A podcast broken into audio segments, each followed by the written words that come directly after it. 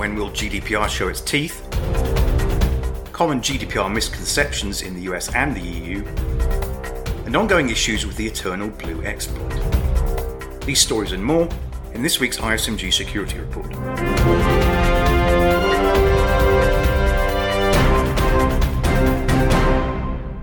Hello, I'm Nick Holland. Last week was the ISMG Fraud and Breach Prevention Summit in Toronto. One of the sessions that caught my attention was by Richard Henderson, CTO of North America for InfoSec Global, on where things stand with Europe's General Data Protection Regulation, or GDPR, a quarter of a year on from enforcement going into effect. I had the opportunity to interview Richard ahead of his presentation and asked him, So what has happened thus far? Here's Richard.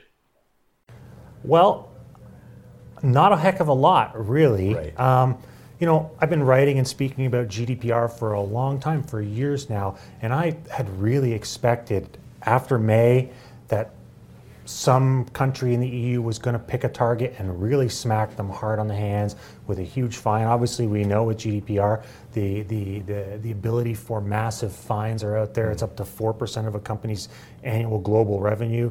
Uh, or 20 million euros, whichever is higher. So for big multinationals, it can be a huge amount of money. I really expected we were going to see it. We haven't seen it yet. Why haven't we seen it yet? Well, in reality, the EU requires each individual nation to do the enforcement on the EU's behalf. Well, most of the nations in the EU just don't have the resources, they don't have the time, they don't have the money to, to really deal with enforcement yet. Now they've had to make some hard decisions. Are they going to prioritize outreach or are they going to prioritize, prioritize enforcement? Um, the vast majority of them so far are prioritizing outreach.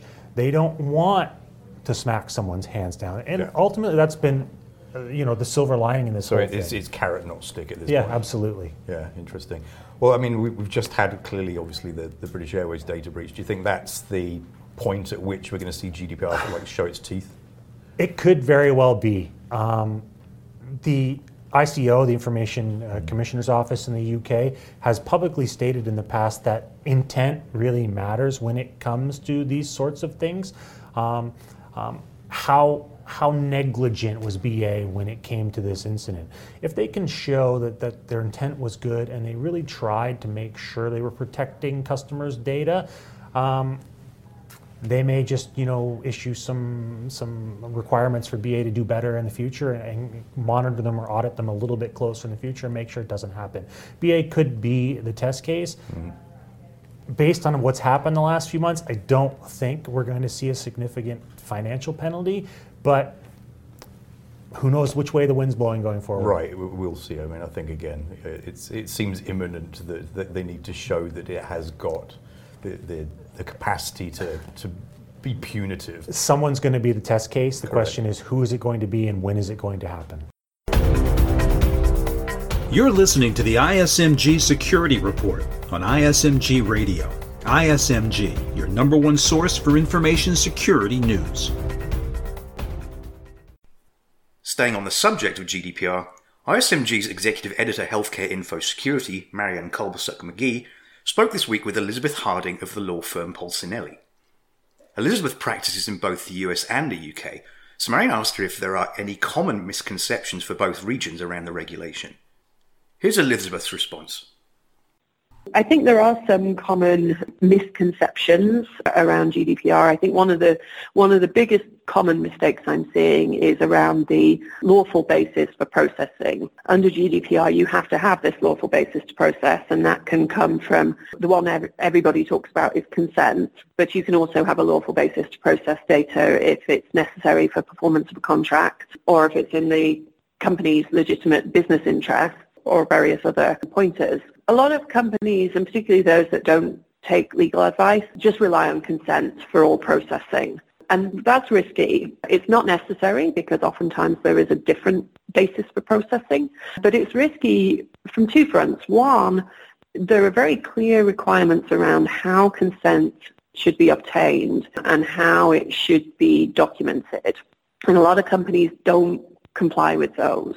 And then there's also a right for an individual to withdraw their consent to processing. So if you have, as a business, collected information for something that you really need to collect it for to be able to provide a service to the individual, but you've uh, collected it on the basis of consent, that individual has the right to come back and say, no, I don't want you to process that anymore. And that leaves a, a mess. So I, I'd say that's the biggest issue that's common to the US and the UK. In the US, I'm seeing a lot of businesses really struggle with, again, on this lawful basis for processing. I was just looking at something for a client and they talked about needing to retain data to be able to comply with their legal obligations. And they're a purely US-based company. Well, the lawful basis for processing based on compliance with legal obligation actually only applies to legal obligations in the EU. So that's a misconception that US companies are really falling foul of. And it sounds like a technical detail, but you know, if there's a problem and the regulators want to look under the hood of a company, one of the first things they ask is, okay, what is your lawful basis for processing data? And you can't try to retrofit that. If you've got it wrong, then there are going to be issues around that. Finally, the Eternal Blue exploit that enabled the massively disruptive WannaCry ransomware outbreak of 2017 is living up to its eternal name, with a recent crypto miner attack on a major US company. Here's ISMG's managing editor, security and technology, Jeremy Kirk, with the details. The word eternal in the nickname for one of the fearsome exploits that fueled the explosion of the WannaCry ransomware is unfortunately proving to be all too appropriate, WannaCry infected upwards of 300,000 computers worldwide in May 2017. It was so potent because it used a leaked NSA exploit called Eternal Blue. The exploit took advantage of a vulnerability in Microsoft's Server Message Block protocol, which is present on virtually all Windows machines. But even before WannaCry began its rampage, Eternal Blue was used to spread cryptocurrency mining software.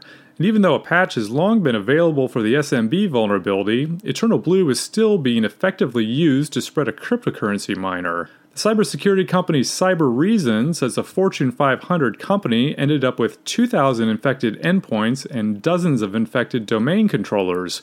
They were infected with a cryptocurrency miner called WannaMine.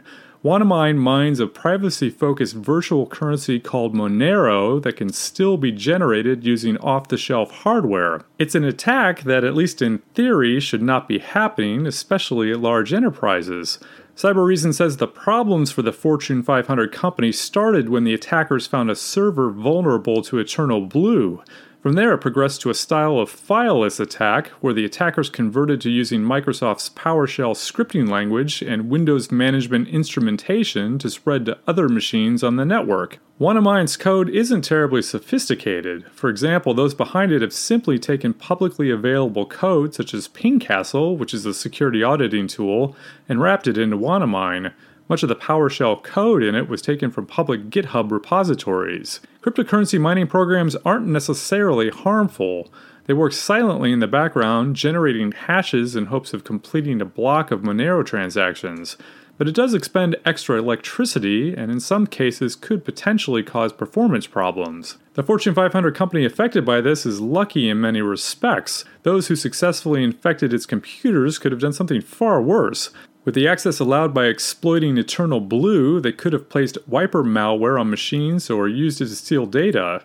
And backdoor access to a Fortune 500 company probably would have netted a larger payout on the black market rather than using the company's machines to mine Monero. But this company's misfortune shows it just takes one oversight and one unpatched machine to create a big problem. For Information Security Media Group, I'm Jeremy Kirk.